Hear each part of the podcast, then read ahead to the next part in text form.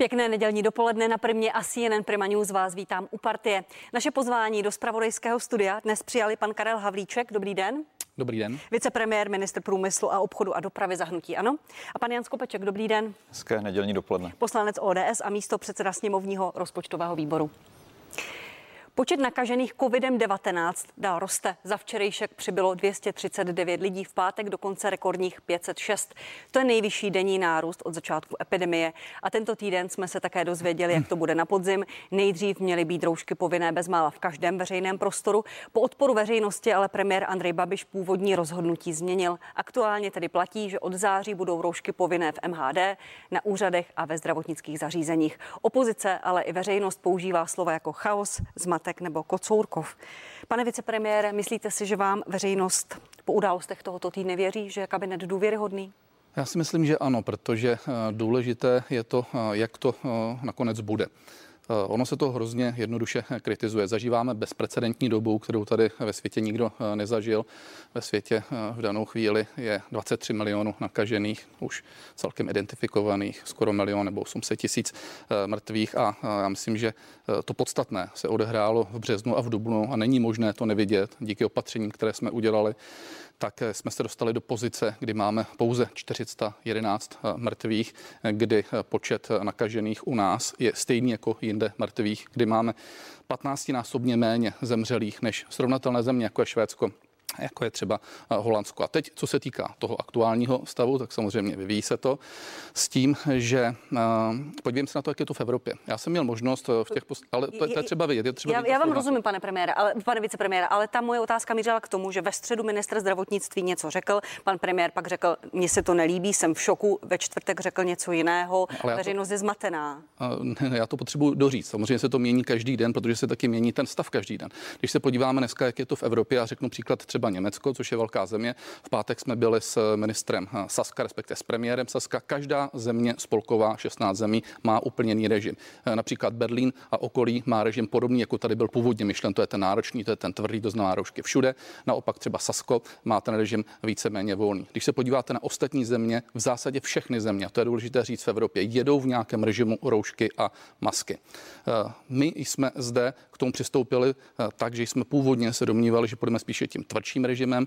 Nicméně eh, je třeba říct, že máme tři skupiny. A to je skupina eh, epidemiologická, skupina klinická, skupina laboratorní. Každá z nich na to má trošku jiný názor. To znamená, nakonec jsme se přihlásili k tomu, že s ohledem na to, že neroste počet vážně nemocných, a jich je pouze 116, to znamená, to jsou ti, kteří jsou v nemocnicích, to znamená, je to jiný průběh, než který byl v březnu nebo v dubnu, když si vzpomínáme, že prostě to bylo velmi vážné, zejména se to týkalo starších lidí, vzpomeňme si na Milán, vzpomeňme si prostě na Madrid, ale i třeba na eh, země, země ještě bližší tak z tohoto důvodu jsme řekli, nebudeme v tuto chvíli zásadním způsobem plošně ovlivňovat sociologický život, kulturní život, sportovní život, ekonomický. A rozhodli jsme se tedy se 14-denním předstihem, že to zmírníme trochu, nikoli po diskuzi s veřejností, ale zejména po diskuzi s odborníky. To znamená, ano, během těch dvou, třech dnů se to nakonec udělalo tak, že ten režim. Ano, ale bude... pan premiér teď říká, odborníci uvedla pan, pana ministra v omyl. Ve vládě je nějaký ministr zdravotnictví, on něco řekl, premiér řekl, mně se to nelíbí a je to jinak. Neudělal pan premiér z pana ministra Vojtěcha nekompetentního člověka? Neudělal. Teď jsme přece v situaci, kdy co země, podívejte se tam,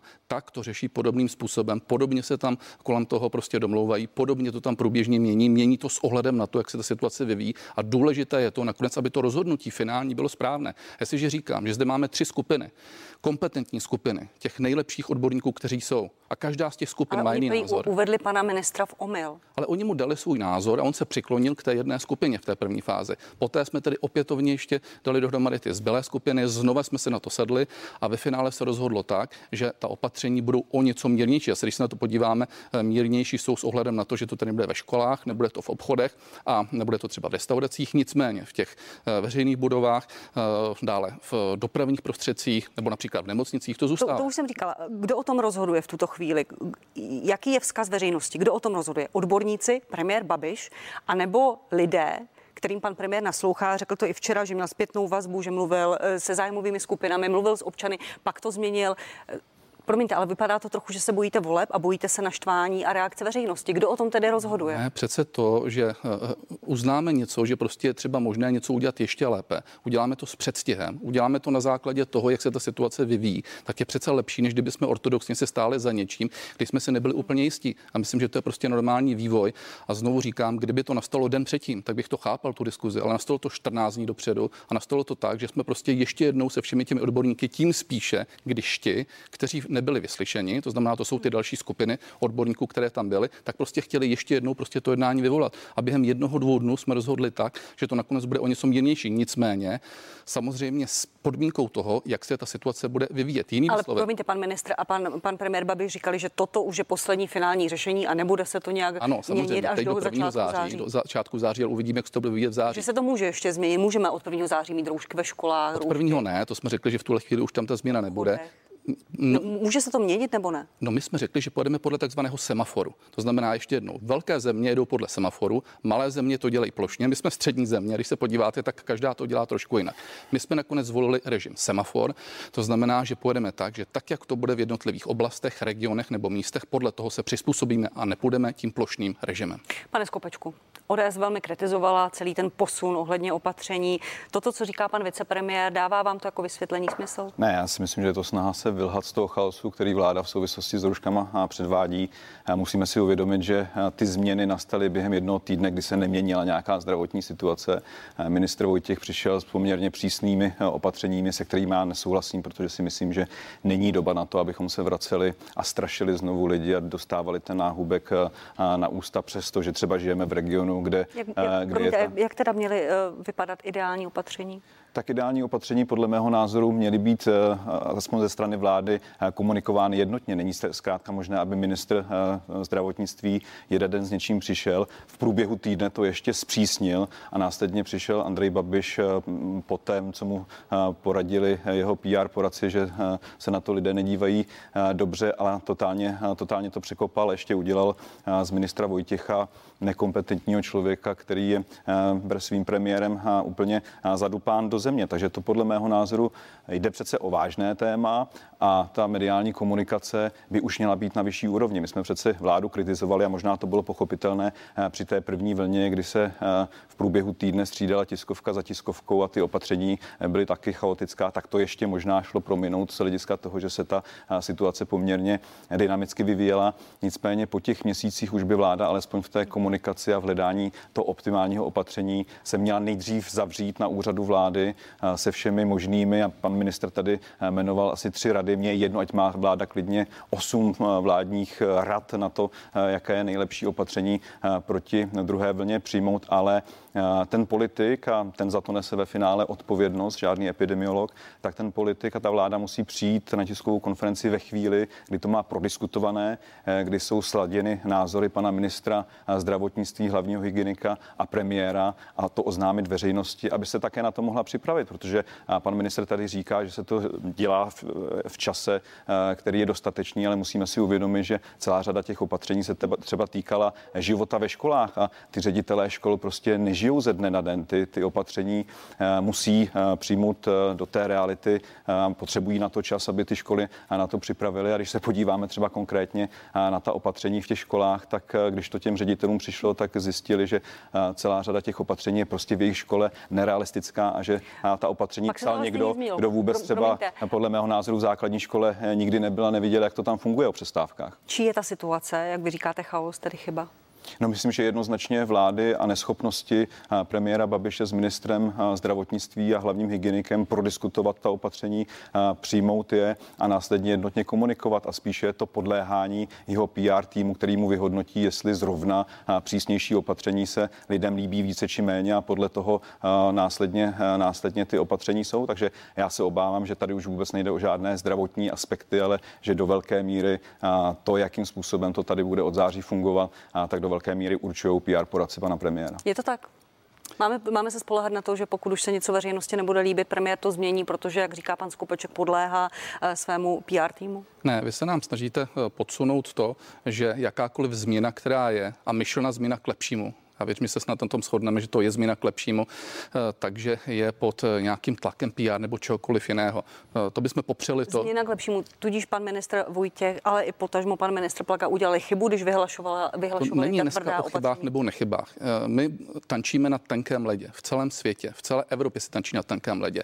To, co říká tady pan poslanec Kopeček, zmatek ve školách, jak tam budou chodit, jak by to tam bylo, prosím, podívejme se do Německa. Jsou školy, kde to přesně mají tak, jak to, jak to zaváděl, jak to zaváděl původně. Já to chápu, ale pane premiére, my se bavíme o té názorové otočce v průběhu 25 systém, hodin. Systém stravování v, těch, v tom Německu úplně jiný než v České republice. My se bavíme o té otočce. nelze přejmout na Českou republiku. Ne, ne, ne. Otočce během 25 hodin, kdy pan ministr něco řekl, pan Plaga potažmo něco řekl, pan premiér řekl, mně se to nelíbí, bude to jinak. Vy byste s tím byl takto v pohodě, kdyby vy jste něco vyhlašoval v rámci svého rezortu a za 25 hodin jste musel říct, že to bude úplně jinak? Já jsem se snažil vysvětlit to, že tím, že to dělalo ze 14 denním s předstihem a šli jsme nejdříve na tu přísnější variantu, nicméně poté, po dohodě ještě s těmi odbornými skupinami, jsme nakonec řekli, že nebude nezbytná ta přísnější varianta a že je možné udělat i tu variantu o něco méně přísnější, to znamená bez škol, bez obchodu a bez restaurací s určitou podmínkou. Ta podmínka je taková, že to neznamená, že to definitivně navždy platí, ale je to podmínka takzvaného semaforu podle toho, jak se to bude vyvíjet, takže je v dané chvíli ještě dělatelná. Ano, pokud se ptáte na to, jestli bylo lepší to říct dopředu rovnou, asi bylo lepší to říct dopředu rovnou. Ale na druhou stranu, to, že jsme to nakonec udělali po dvou dnech, je přece lepší varianta, než hrát na tvrdo stále tu variantu eh, takzvanou, takzvanou tvrdou. A jenom mi prosím odpověď, odpověste na tu moji s dovolením osobní otázku. Vy byste s tím byl takto v pohodě, kdybyste musel něco oznámit, pak říct, že je to chyba, tak toto ve vaší vládě chodí? Ale to není tak, to chodí v naší vládě. Jsme v situaci, kdy prostě musíme reagovat ze dne na den. Jsme v situaci, kdy se ta situace vyvíjí velmi různě, vyzví se v různých zemích v Evropě různě. A nakonec skutečně vidíme to, že neroste počet těch, kteří jsou vážně nemocní, že se to nedotýká tolik starších občanů, takže můžeme volit nakonec, a je to dobrá zpráva, eh, tu variantu o něco menší. Ono se to opozice jednoduše kritizuje, pakliže nenese žádnou odpovědnost.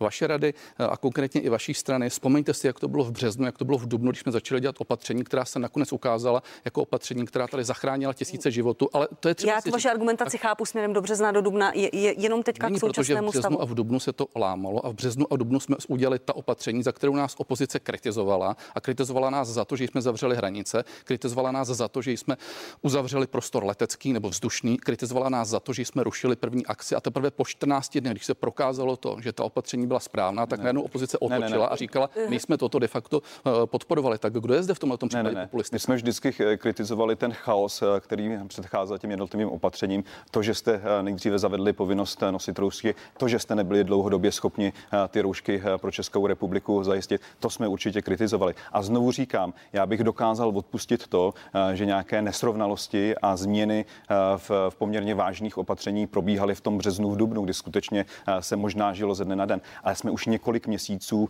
po té první vlně, připravujeme se na vlnu druhou. My jsme zavřeli ekonomiku, zmrazili jsme ekonomiku s obrovskými dopady do českého hospodářství, do společnosti na to, abychom si koupili čas, abychom si koupili čas na to, aby vláda dokázala přijít s chytrou karanténou, aby ty opatření při případné eh, druhé vlně měly nějakou logiku a nepostihovaly celou republiku, ale šlo se zaměřit třeba na ty regiony nebo na ta místa, eh, kde, eh, kde ty čísla budou špatná. A já, co kritizuju, je, že se od té doby nic nezměnilo a během jednoho týdne, aniž by proběhla jakákoliv změna v těch zdravotních datech, nějaká výrazná, tady není od pondělí do neděle se nestalo nic zcela mimořádného na to, aby musel ministr zdravotnictví přijít takto restriktivními opatřeními, které ještě v průběhu týdne zpřísnil a následně na to eh, premiér, eh, premiér to, eh, to zrušil. To prostě není normální. Kdyby v průběhu toho týdne přicházely nějaká šílená data, že se dramaticky mění zdravotnická situace, situace kolem covidu, tak chápu, že by jednotliví členové vlády vystupovali v průběhu toho týdne různorodě. Ale jestliže tu nic mimořádného nenastalo, tak je to jednoznačně chyba v tom, jakým způsobem o těch opatření vláda diskutuje. A mě to trošku děsí. Jestli je tam takovýto chaotismus u tak závažných věcí, tak si myslím, že, to, že nemůžou mít lidé důvěru v to, že ty opatření, která budou přicházet a přichází, že jsou nějakým způsobem relevantní a že mají smysl. Pane ministře, prosím reagujte. Pan poslanec má pravdu v tom, že ta zdravotní data, počet hospitalizovaných nebo smrtnost se nezměnila ani od neděle do pondělí, notabene od středy do čtvrtku, kde se to celé změnilo. Skutečně nestačím se divit, tak eh, vás to děsí. Vás děsí to, že jsme zemí, která má eh, jeden z nejmenších početů. Ne, ne, ne, mě děsí vaše komunikace a, a to, prosím, jakým prosím způsobem pěkně, dostáváte lidi do chaosu. Podstatný, podstatný je výsledek Komunikace, chaos. Celý svět je v chaosu. Prosím pěkně, co kdo věděl o covidu před půl rokem? Co kdo věděl o tom, jak se to bude vyvíjet? Vzpomeňte si na všechno, všechny ty prognózy, které byly v březnu, v dubnu, jak když bude teplo, jak to bude dolů, jak se to bude vyvíjet, jak budeme mít vakcínu. Nemáme nic, jsme v srpnu a je zcela zjevné, že ten svět neví, jak se s tím vyrovnávat. A rozhoduje jedna jediná věc, a to jsou výsledky. Naše výsledky jsou takové, že máme nejmenší počet mrtvých, máme 100 lidí v nemocnicích a tu krizi jsme, ano, možná někdy i s určitou komunikací, která prostě nevyhovovala všem, eh, jsme zvládli a zvládneme ji do budoucna. Poslední otázka k tomu tématu. Eh, slyšeli jsme od čtvrtku výzvy k rezignaci Adama Vojtěcha. Váš názor, pane poslanče? O, tak těch výzev bylo tolik. Já si myslím, že soudný člověk, člověk, který se trošku sám sebe váží, a, tak poté, co Andrej Babiš vůči eh, ministru Vojtěchovi um, dělal na tiskové konferenci, kdy ho téměř vyslýchal před celým národem ve chvíli, kdy, ve chvíli, kdy z něj udělal to, co z něj udělal v těch posledních týdnech, tak si myslím, že já být ministrem Vojtěchem, tak mám nějaký, hm, nějaké vlastní sebehodnocení a, a odejdu, než, než abych se nechal ponižovat a strapňovat. Děkuji za odpověď. Reakce by byla spíš na Adama Vojtěcha. Pánové, souhlasíte s plánem Jany Maláčové dát seniorům jednorázový příspěvek 6 000 korun, pane ministře? Tak eh, on je to plán, se kterým přišel pan eh, premiér Babiš a eh, to finále ještě bude dojednávat, pokud se nepletu, během zítřka s panem vicepremiérem Hamáčkem, že měl by to být společný koaliční návrh. Ta diskuze dneska mezi 5-6 tisíci pro důchodce. My jsme do ekonomiky pumpovali a pumpujeme v době koronakrize 100 miliardy korun. Prakticky každý segment té ekonomiky dostal eh, nějakou formu podpory, ať už to jsou živnostníci, kteří dostali 50 miliard korun, naprosto rekordní množství i eh, ve srovnání s ostatními zeměmi v přepočtu na obyvatele. Dostávají zaměstnavatele, dostávají zaměstnanci v nějaké podobě, dostává eh, kulturní obec, dostává sportovní obec. A teď je otázka si říct, jestli důchodci, kteří nepochybně na tom nebyli dobře, byli odizolováni značnou část krize covidu, jestli tady i oni mají šanci a možnost na určitou určitou eh, míru kompenzace. My jsme názoru toho, že eh, v tom obrovském množství těch zdrojů, které se do té ekonomiky dávají, eh, dává smysl i důchodcům přispět. Můžeme se bavit o tom, jestli je to 5 tisíc nebo 6 tisíc, bude o tom ještě diskuze a pochopitelně to jakási kompenzace toho, jak by potom třeba se uvažovalo, že by v tom dalším roce rostly třeba dále důchody s tím, že by se jim to dalo prostě s předstihem. Důchody Kde na to rostou. chcete vzít, pane, pane vicepremiér? Rozpočet je naplánovaný s rekordním schodkem 500 miliard korun. To je stejná otázka, jako kdybyste se mě zeptali, kde chcete vzít 50 miliard na živnostníky, kde chcete vzít, já nevím, 30 miliard odhaduji, kolik bude stát Kurzarbeit a antivirus, kde chceme vzít, já nevím, další jednotky miliard pro no, sportovce, jednotky miliard pro aktéry v kulturním odvětví a kdekoliv jinde. V té výše, když se na to podíváme, toho té ztráty, nebo říkejme tedy toho schodku rozpočtového v tom příštím roce, je tato částka ustojitelná, tím spíše, že Ale naplánovaná tam není. Paní ministrině financí tam takto neplánovala. Je, takže... Ano, neplánovali jsme v zásadě nic, co se týká covidu. Takže je možné, že ten schodek bude ještě vyšší jsme, než 500 miliard dávat korun? desítky miliard korun. Pokud projde neplánovali jsme tento to, že budeme dávat příspěvek. Eh, na kurz Arbeit desítky miliard korun. V tuto chvíli je k diskuzi prostě tato skupina obyvatel, která opakovaně říkám, byla postižena, byla odizolována a e, nám se to zdá jako férové tím, že e, se srovnají, srovnají účty e, i s ostatními segmenty, které v dané chvíli zatím nedostali ještě vůbec. Vám se to zdá jako férové a smysluplné, pane poslanče, váš předseda Petr Fiala napsal na Twitter, na nejbližší schůzi sněmovny navrhneme jednorázové příspěvek 1 milion korun pro každého občana, vzhledem k tomu, že populisté a socialisté zjevně vynalezli nekonečný rozpočet. rozpočet. Ne, já se musím usmívat. Přece všem je, všem je zřejmé, že to, o co tu jde, je v souvislosti s blížími se krajskými a senátními volbami. A ve chvíli, kdy se sociální demokracie začala s nutím ano přetahovat, kdo kdo slíbí jednotlivým sociálním skupinám více s vidinou toho, že jim to přinese více hlasů v těch senátních a krajských volbách, tak to sledujeme. Nesledujeme tu vážnou debatu o tom, jak by měl fungovat, fungovat důchodový systém. Neřešíme vážnou debatu, kolik si může Česká republika příští rok na nejrůznějších výdají od seniorů po, jak to říkal pan minister, po sport a jednotlivé další kapitoly dovolit. Sledujeme tu prax prostavu předvolební korupci ze strany hnutí ANO a sociální sociálních demokratů, kteří se přetahují o podobnou strukturu, o podobnou strukturu voličů. Není v tom ani zrnko nějaké racionální úvahy nad tím, co si Česká republika může vzhledem ke stavu veřejných financí a vzhledem k tomu, jak se bude ekonomická situace v následujících letech vyvíjet. Já bych tomu ještě rozuměl ve chvíli. Promiňte, promiňte a není, není to, co říká pan ministr, uh Nedává to smysl, seniori byli odizolováni, měli s tím nějaké výdaje? To, že každý z nás, myslím peníze. si, že se na tom tady shodneme, bychom přáli eh, seniorům vyšší důchody, to myslím, že tady eh, podepíšeme všichni. Ale zároveň musíme říkat to B, eh, že tu máme vládu, která přestože že vládne a pan ministr je v své funkci celou řadu let, pan premiér byl předtím ministrem financí, tak hnutí ano, co by důležitá součást posledních dvou vlád, nebyla schopna spolu se svými koaličními partnery přijít alespoň s rámcovou představou o tom, jak by mohla proběhnout důchodová reforma tak, aby eh, jsme mohli zajistit eh, výplatu důchodů nejenom stávajícím seniorům, ale i lidem, kteří eh, jsou dneska středního věku, kteří chodí do práce. A každými dalšími výdaji navíc v rámci penzijního systému nad zákonnou valorizaci samozřejmě sice pomůžeme těm stávajícím důchodcům a já jim to přeju, ale zároveň říkáme té střední generaci, že ten penzijní systém bude mít kratší životnost, než, než se očekává. A ani ta stávající není úplně, eh, není úplně eh, perspektivní. Konec konců všechny mezinárodní instituce, které dělají hodnocení České republiky od OECD přes další, tak v každoročném hodnocení vládu kritizují a vyzývají k tomu, aby představila penzijní reformu. Takže já bych chápal za férové, kdybychom se bavili o případném příspěvku na důchody v kontextu důchodové reformy a v kontextu také toho, co si může rozpočet dovolit. Nicméně bohužel tady vidíme, eh, vidíme eh, populismus a iracionální eh, žití na úkor budoucích generací, kdy důležitější je koupit si voliče zítra, než myslet na voliče za rok, za dva, za tři, za čtyři. Pane ministře, je to prach prostá předvolební korupce, jak říká pan Skopeček. Kupujete chtěli, si se sociálními demokraty voliče? Kdybychom, kdybychom chtěli, prosím, pěkně ovlivňovat volby krajské nebo senátní, tak dáváme peníze do krajů, ale ne, ne, ne, ne důchodcům v tuto chvíli. Můžete říct cokoliv. Spousta, spousta lidí se rozhoduje v krajských volbách na základě svých preferencí v rámci celé republiky. Ano, ale to stejně tak můžeme říct, že vlastně všechny kroky, které jsme dělali v rámci covidu a dali jsme už rádově, já nevím, asi 130 plus dalších 30 přes záruky 160 miliard těch přímých zdrojů do ekonomiky, které šly v podstatě do Slibovali jste přes bilion, no, to je trošku málo. To je, ne, to teď se bavíme úplně, úplně o dvou, o dvou Ale tady věc. se bavíme o podpoře lidí, kteří, kterým vláda tím v tom nouzovém biliony, vyplat podnikání, zakázala jim chodit do práce. Tady se bavíme o příspěvek pro lidi, kteří mají penzi. Pan Skopeček říká, ano, zaslouží si to, ale ne teď a ne no, ale v této formě. O čem byl a o čem je celý program antivirus? To není podpora podnikatelů, to je podpora zaměstnanců, to je podpora těch, eh, kteří nejsou v eh, klasickém podnikatelském režimu.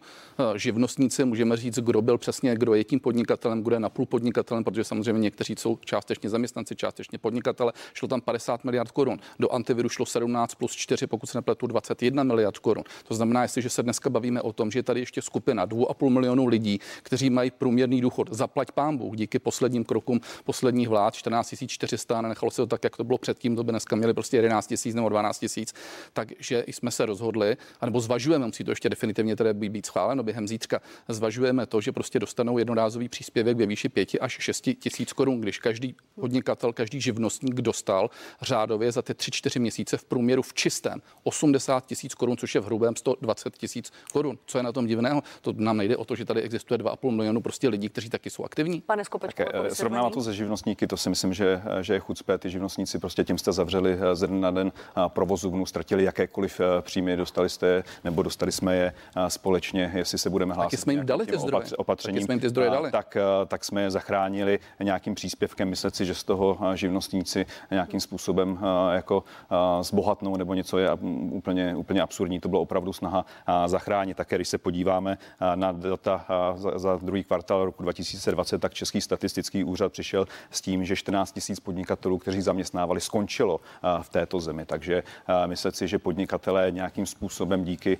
tomu bonusu a díky, díky za něj, takže nějakým způsobem zbohatli, nebo že to zachránilo, to určitě, Pane to určitě každý ne. rok končí 50 tisíc podnikatelů. Teď těch máme 1,5 milionu, 5% těch končí podívejte se, cestou. Podívejte se na data podnikatelů, kteří zaměstnávají. Já si myslím, že na podzim budeme vidět neradostná čísla, neradostná čísla čísel, co se týče nezaměstnanosti.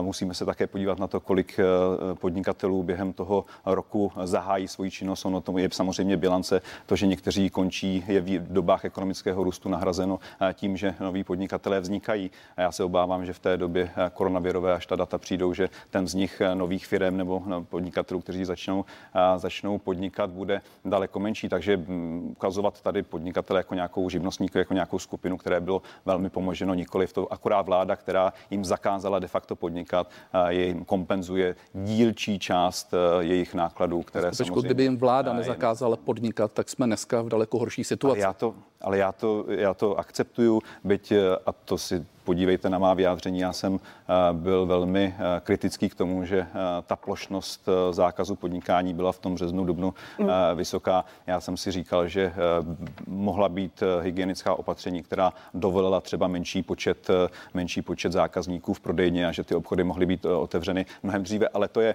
to diskutujeme o něčem jiném. Diskutujeme o tom, že tady používáte živnostníky jako někoho, kdo dostal něco navíc, ne. To vláda pouze kompenzovala to, že těmto podnikatelům zakázala. A, a rádi, a rádi jsme jim ty zdroje dali a taky díky tomu, že ta opatření byla včasná, tak jsme to mohli rozvolnit jako jedni první v Evropě. A současně ale říkáme, že je třeba se dívat i na ostatní segmenty trhu, to je všechno. No, ale já se, pane Promiňte, pro... ptám, proč tak. prostě za, celou, za celá ty léta, kdy je vaše hnutí ano ve vládě, proč jedinou věc, kterou jste dokázali, bylo zrušení, aby jsme se vrátili k těm důchodům, bylo zrušení třeba i neideální penzijní reformy, kterou tady zavedla nečasová vláda, aniž byste za ty roky dokázali představit něco jiného, alternativní koncept, kterým byste nám všem vytřeli zrak. Vy jste nic v tomto smyslu neudělali. Měli jste na to dlouhé roky, máte na to poměrně bezpečnou většinu v poslanecké sněmovně a nic v této oblasti není. Jediné, co vám jde, je před volbami přijít a korumpovat seniory tím, že se budete předhánět se sociálními demokraty, kdo jim dá víc. Ale já chci vidět tu penzijní reformu, tak, kde ji máte. K tomu... Shodneme se určitě my oba na tom, že stárnutí obyvatel je jedna z největších výzev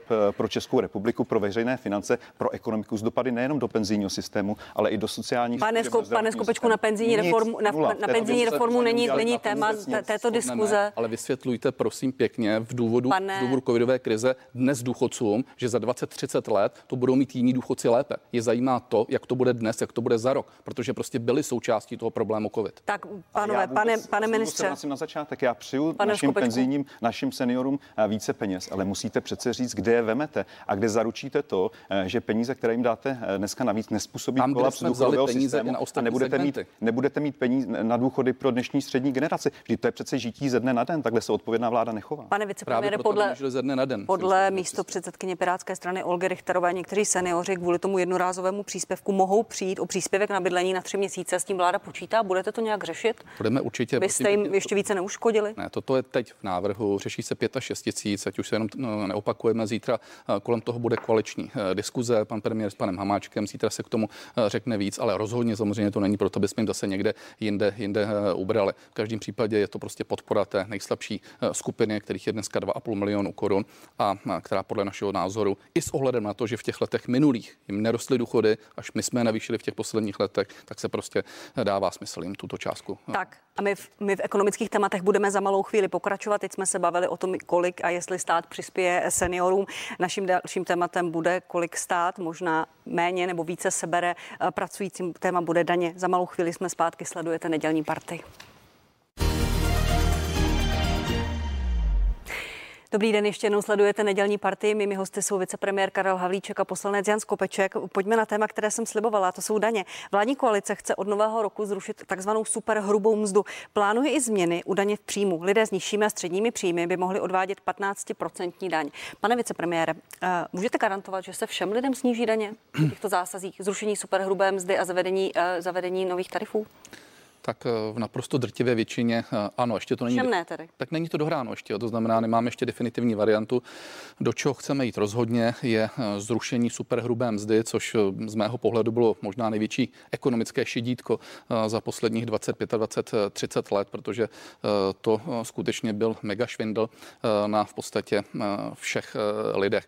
To, že se zavedla daň, které se říkalo 15%, ale fakticky to byla daň ze superhrubé mzdy, čili vlastně 20,1%. Tak je to 20,1, tak je o 5% víc. A to je třeba si říct, že vlastně průměrně vydělávající člověk od té doby od roku 2008 a bohužel tady, i když pan Skopaček tam nebyl, tak to byla tenkrát cestava prostě ODS, která to eh, zavedla, tak od té doby vlastně průměrný, eh, průměrně vydělávající občan přišel o řádově 200 až 250 tisíc korun, čili vlastně to je, to je, eh, řekněme, výsledek, eh, výsledek eh, toho, kdyby tenkrát to bylo podle toho slibu, to znamená, že se jelo na 15% zdanění. Jelo se zpátky, na 20%. Zpátky k té mé otázce. Můžete garantovat, že se všem lidem zvýší, sníží daně, protože pan premiér první vystřelil 15% daň pro všechny, neslyšíme 15 a 19, přitom nevíme, kde je hranice nižšího středního příjmu. Pan Pícel, ekonomický expert ČSSD, dokonce mluvil o daní 23% pro lidi s vyššími příjmy, což by bylo de facto vyšší daň. Tak ono dneska je to tak, že vlastně ten, kdo má čtyřnásobně větší výdělek, tak má vlastně plus 7% ještě té eh, solidární daně. Přirážka. Tak, tak, tak, to je ta solidární uh, přirážka. Eh, tím, že uh, v, skutečně kdysi ta daň měla být 15%, tak my jsme toho názoru jít tedy zatím v tuhle tu chvíli tak rýsuje, jít skutečně na krev, to znamená nesnížit ji jenom na těch 19%, ale jít tak, jak kdysi prostě lidé očekávali, to znamená sjednotit to na 15% eh, pro drtivou část populace. Uvidíme, jak... Kde bude ta hranice podle vás? Eh, to těžko říct dneska, o tom ještě bude, bude diskuze, jestli tam tedy bude ještě nějaká ta vysokopříjmová skupina.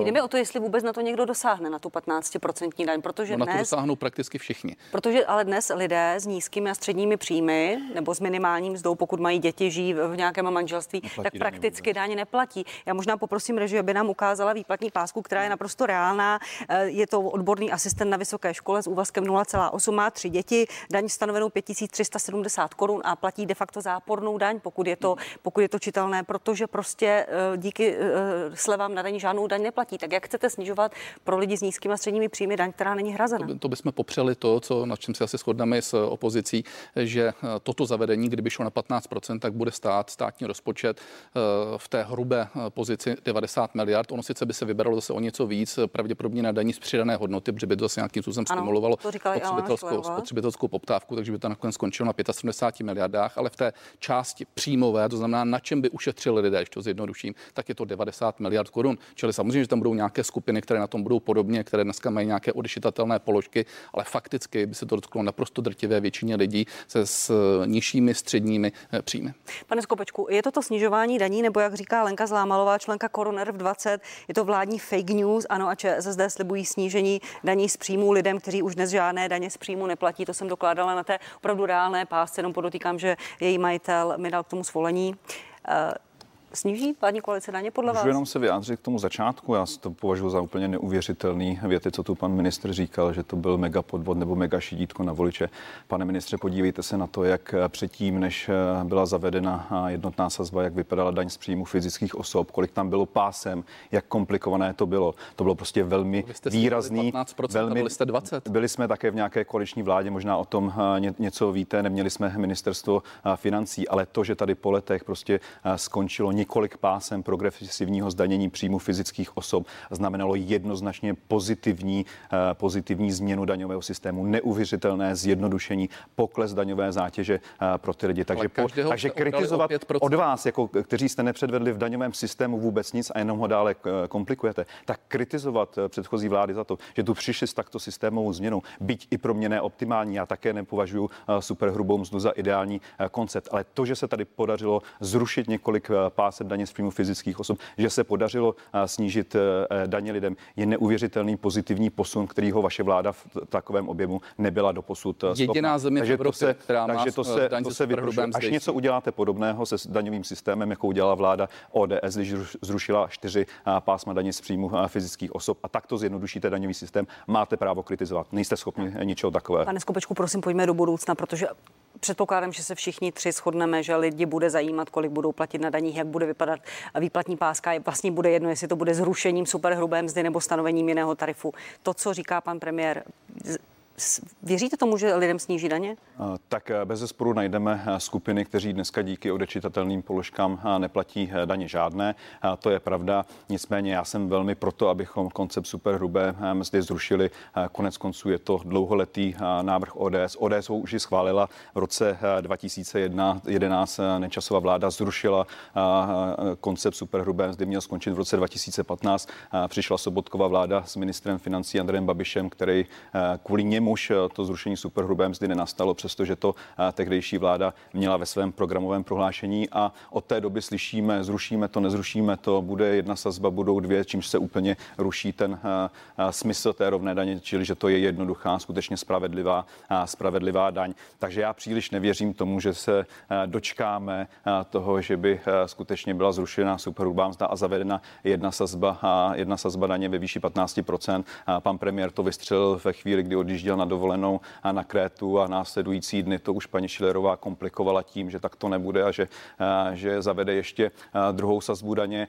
Takže máme tu, konec konců bylo o tom hlasováno v poslanecké sněmovně. Je to návrh, který ODS do poslanecké sněmovny přinesla. Dlouho tam leží, hlasovali, hlasovala o tom poslanecká sněmovna a paní ministrině Šilerová, všichni poslanci hnutí ano, hlasovali proti zrušení superhrubé mzdy. Takže to snížení a zvýšení čistých příjmů, snížení daní a zvýšení čistých příjmů obyvatel jsme už tu mohli mít dlouho, ale kvůli hnutí ano, jsme to neměli. Ale já znovu říkám, blíží se krajské jakou, volby, chápu, a jakou blíží cestou, se krajské volby, tak se toho třeba jakou, dočkáme. Jakou cestou by šla ODS? Protože slyšíme názory ekonomů, kteří říkají místo složitých eh, změn ve výpočtu daní z příjmu, jděte buď eh, valorizací slevy na poplatníka nebo valorizací těch daňových slev, anebo cestou snížení, eh, snížení od sociálních odvodů. Jakou cestou by šla ODS? Já jsem proto, abychom zrušili koncept superhrubé mzdy, protože to nepovažuji za úplně logickou věc, abychom zdaňovali daně, protože zdaňujeme vlastně zdravotní a sociální pojištění, takže to bych určitě zrušil. A já jsem také v poslanecké sněmovně navrhoval v těch uplynulých letech zvýšení základní slevy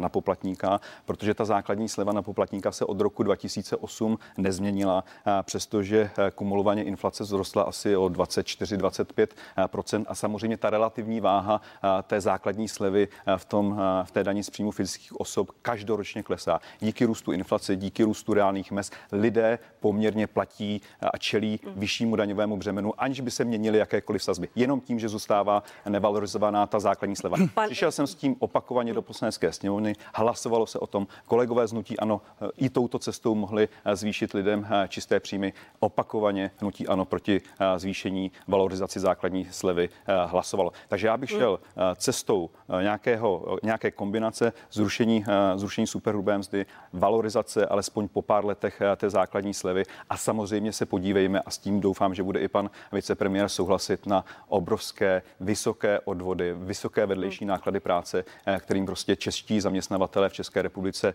eh, čelí. My jsme eh, ve srovnání zemí OECD pro, po Francii vůbec zemí s druhými nejvyššími odvody, kterými zaměstnavatele zatěžujeme a kterými komplikujeme, a teď je to aktuální v té koronavirové krizi, kterými komplikujeme hmm. vznik, vznik nových pracovních míst. Je možná jenom poznámka, podle mých údajů se, ten, se ta slava naposledy zvyšovala v roce 2012, ale to stejně je to dlouhá doba. Dneska činí eh, eh, ta základní slava na poplatníka 2070 korun. Eh, nebylo by to čitelnější, pane, pane ministře, nebo to prostě není tak politicky populární, politicky prodejné, chceme... napsat si, zvýšili, jdeme na 15%, místo složitě vysvětlovat slevu na poplatníka, ale de facto by tak to, co tady kdysi bylo slíbeno a nebylo, nebylo zrealizováno. Já se přiznám, že se úplně teď nevyznám v tom vlastně, pan Skopečku, co říkáte. Vy říkáte, v roce 2008 to byla systémová změna, důležitá systémová změna, ale na druhou stranu teď říkáte, je to nelogické, proto to chceme zrušit. Současně říkáte, souča, současně říkáte, my jsme to zavedli, ale ano, nebylo schopno to doposud eh, zrušit. Ne, my jsme to zrušili. Vy jste to znovu, to zrušení... Ne, ale ne, zrušili, tak vy jste no, to hlavně zavedli. V roce, v roce 2011 to bylo schváleno v zákoně. Vaše vláda s ministrem financí Andrejem Babišem toto zrušení Pánové, máme zpátky, poslední čtyři minuty, pojďme prosím dopředu k tomu, co, co, superhrubá mzda nemusela... Co daňové poplatníky Tato vláda řekla eh, na svém začátku, že superhrubou mzdu zruší. To říkala i ta předcházející. Že ji dá na 15%. Teď je to na stole, to znamená, chceme to zrealizovat, tvrdíme, že prostě to byl švindl, že to nebylo v pořádku, bude to všechny, pro všechny čitelné, bude to jedno jednoduché, bude to jednotná 15% sazba s tím, že není ještě rozhodnuto, jestli pro ty vysokopříjmové skupiny skutečně se neudělá ještě jedno pásmo. Co je podle vás vysokopříjmová skupina? Tak dneska je definovaná čtyřnásobně a více a je tam ta eh, přidáška těch 7%. Eh, tak uvidíme prostě, jakým způsobem se ještě dohodneme v rámci koalice, ale pro drtivou část obyvatel by to mělo být. Já neříkám, že to je také definitivní, zatím to není dohodnuté stoprocentně, ale blíží se to k tomu, že to skutečně zrealizujeme tak, jak původně bylo, bylo, bylo sledováno a nakonec vašimi stranami nebylo, nebylo zrealizováno. Bohužel to změní, to asi jako se změní ty, eh, ty roušky, tak uh, můžeme čekat v dalším týdnech jako my, asi my jsme to, další, fakt jsme to nezavedli. Další, další změny. Ta poznámka pana Skopečka, že by šli cestou snižování sociálního pojištění, říká to konec konců i Danuše Nerudová, eh, předsedkyně důchodové komise, říká, že nejvyšší odvodové zatížení má střední třída. Není toto vlastně také čitelní? Dívejme se na to přes v celkovou v združenou daň, která se u nás pohybuje někde kolem 33%, kterou snižujeme. Víte, že jsme snížili DPH na celou řadu produktů. Víte, že jsme průběžně snižovali i některé daně z příjmu, že jsme tedy opětovně se snažili nějakým způsobem to narýsovat o něco výhodněji pro živnostníky. Jdeme krok za krokem, na druhou stranu nemůžeme to úplně celé všechno zbourat. To znamená, teď jsme v situaci, že pokud uděláme tento zásah, to znamená, a je to zásadní zásah, půjdeme na 15% v rámci tedy zrušení superhrubé mzdy, tak v tuto chvíli to skutečně objektivně ten stát bude stát řádově někde mezi 75 a 80 miliardy korun, pokud by to šlo samozřejmě tou variantou, kterou se tady, kterou se tady eh, bavíme. Když k tomu připočteme snížení DPH, které jsme měli, když tomu eh, připočteme to, že vlastně eh, jsme lepším výběrem daní zabezpečili prostě lepší příjmy, to má účinnějším výběrem daní, tak v dané chvíli podle našeho názoru je to asi nejdělatelnější cesta. Pan Skopečku. Tak já si myslím, že zastávající vlády máme máme historicky nejvyšší daňové břemeno. Složená daňová kvota se blíží už úrovni 37%, takže je na čase lidem snížit daně. Kvůli této vládě máme historicky nejvyšší v době, kdy se rušila ta pro, to progresivní danění, kdy ODS zaváděla jednotnou sazbu daně, tak se povedlo tu daňovou zátěž České republice snížit až na blízko 32%, takže 5% o 5% bodů rozdíl ve výši, ve výši daňového břemene. Takže díky této vládě máme historicky nejvyšší daňové břemeno a doufám, doufejme, eh, že ho se společně eh, podaří alespoň trochu snížit tím, že zrušíme eh, superhrubou mzdu a necháme 15% sazbu. Proti čemu by budeme určitě taky jakákoliv druhá sazba pro vysokopříjmové lidi. My si myslíme, že jednak by se tím zrušil ten koncept té jednoduchosti, transparentnosti, spravedlivosti té jedné, jedné sazby, a, ale hlavně podle mého názoru nemáme trestat lidi, kteří vydělávají nadprůměrné příjmy, kteří třeba jsou prostě úspěšnější v podnikání, investovali do svého vzdělání, snaží se eh, více, tak tyto lidi nemáme trestat tím, že budou mít vyšší sazbu. To je socialistická politika, ale to si musí vnutí ano eh, vyříkat oni. Pánové, vám děkuji, že jste byli hosty nedělní partie. Karel Havlíček, vicepremiér zahnutí. Ano, děkuji vám. A pan Jan Skopeček, poslanec za ODS, i vám děkuji. Děkuji za pozvání, hezký den. A vám, milí diváci, přeji hezkou neděli. Díky, že jste se dívali. Budu se na vás těšit opět za týden v 11 hodin na Primě a CNN Prima News. Naschledanou.